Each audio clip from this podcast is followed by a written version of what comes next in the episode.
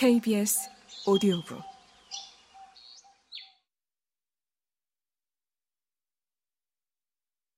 새로운 사회 계약을 찾아서 사회 계약 서울은 모든 욕망의 집결지입니다. 아시겠습니까? 서울 1964년 겨울에서 김승옥이 이렇게 말한 지 반세기가 넘게 지났다. 2020년 강남은 모든 욕망의 집결지다. 불태울 욕망이 남은 현대 한국인은 대개 그곳으로 가고 싶어 한다. 현대 한국은 폐허에서 시작했다. 1950년 한국전쟁 당시 미 8군 사령관으로 부임한 매슈 리즈웨이는 인분 냄새만이 진동하는 이 나라에 내가 왜 왔는지 이해할 수가 없다. 라고 말한 적이 있다. 지난 반세기 동안 한국은 인분 냄새를 참아가며 모욕적 언사를 참아가며 비약적으로 발전했다. 냉전의 전선을 앞에 둔 국가로서 자본주의의 성공을 증명해야 하는 천병으로서 나락으로 떨어지지는 않겠다는 결기를 가진 국민으로서 자본주의 대국의 하청국 노동자로서 독재 치하임에도 불구하고 혹은 독재 치하였기에 눈이 부셔 앞을 볼 수 없는 성장을 거듭했다. 그리하여 세계 경제 순위 12위권의 경제 대국이 되었다. 그 경제 대국이 도달한 지점은 일종의 번아웃 상태다. 사람들은 지쳤고 싫은 것은 도대체 더 할 수 없다. 현 지점에 오기까지 정말 말 그대로 미치거나 죽을 뻔했기 때문이다. 이제 종신고용을 거부하는 직장의 소모품으로 살다가 부실한 사회 안전망 속으로 버려지고 싶지 않다. 개처럼 일하며 인생을 살다가 사라진 전 세대처럼 되고 싶은 생각이 이제는 없다. 다수를 참고 견디게 했던 비약적인 경제 성장이 더 이상 가능하지 않다. 산업화의 성장 동력은 고갈되어 가고 민주화의 정치적 상징 자원은 퇴색하고 있으며 모든 권위는 빠르게 몰락 중이고 그 몰락을 틈타 사이비 역사 서술이 창궐한다. 소수의 부자와 가난한 노인들이 불안하게 동거하는 소진된 사회가 목전에 있다. 아직 힘이 남은 사람은 나락으로 떨어지지 않기 위해 강남으로 간다. 그곳에는 지친 몸이 지대를 추구하며 누울 수 있는 마지막 기회가 있다. 옛 한양에서 과거 시험이라는 한국인의 푸닥거리가 벌어졌듯이 강남에서는 대학 입시 준비라는 푸닥거리가 벌어진다. 강남에는 대학 입시에 최적화된 학교들이 모여 있기에 자신의 후손에게 사회적 자산을 대물림해줄 기회를 잡을 수 있다. 사람들은 모두 불평등하게 기울어진 운동장 위로 태어나지만 산다는 것은 삶을 당하는 일이지만 일시에 함께 치르는 대학 입시를 통해 사회적 삶은 공정성과 합리성이라는 신화를 얻는다. 이 욕망의 레이스에서 성공한 소수의 사람들은 자신의 계급을 유지하거나 상승하는데 필수적인 자원을 얻는다. 이제 지대를 추구할 수 있다. 원하기만 한다면.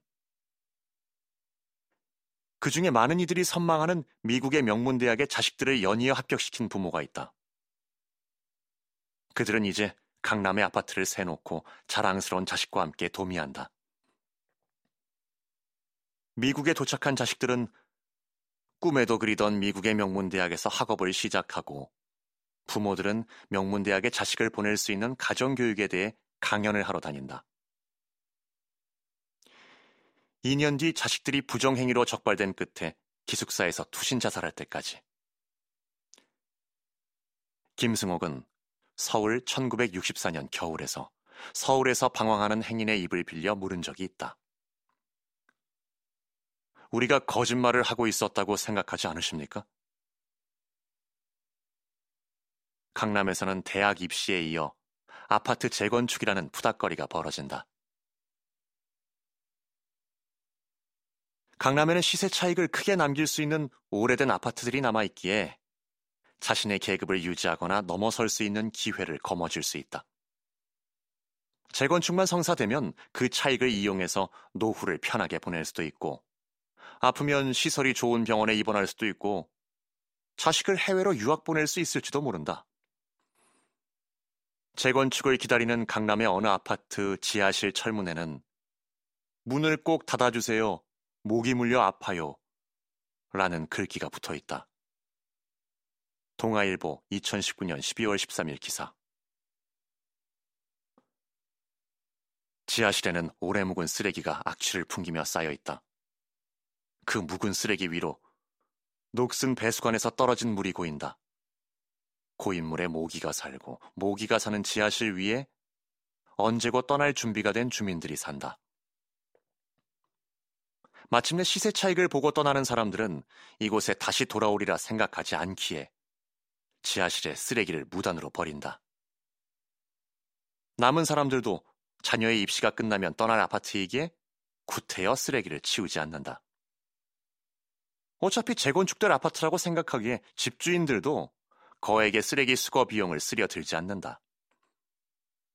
집주인들 과반수 이상이 세를 주고 다른 곳에 살기에 정작 집주인 상당수는 쓰레기와 직면하지 않아도 된다. 그렇게 해서 쌓인 쓰레기가 총 2,300톤.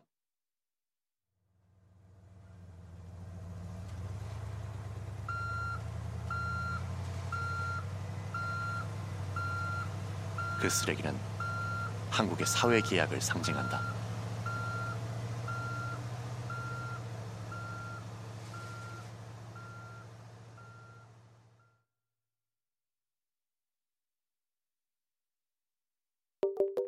KBS ODO 부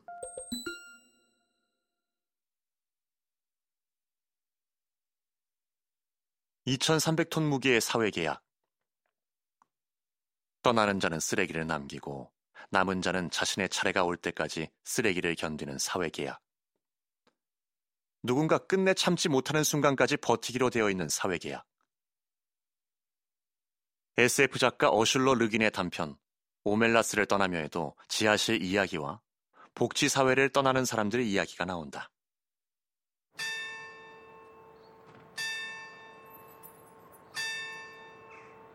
오멜라스라는 이름의 복지 사회는 울려 퍼지는 즐거운 종소리가 도시를 휘감고 지나며 달콤한 음악이 되어 들려오는 풍요로운 곳이었다.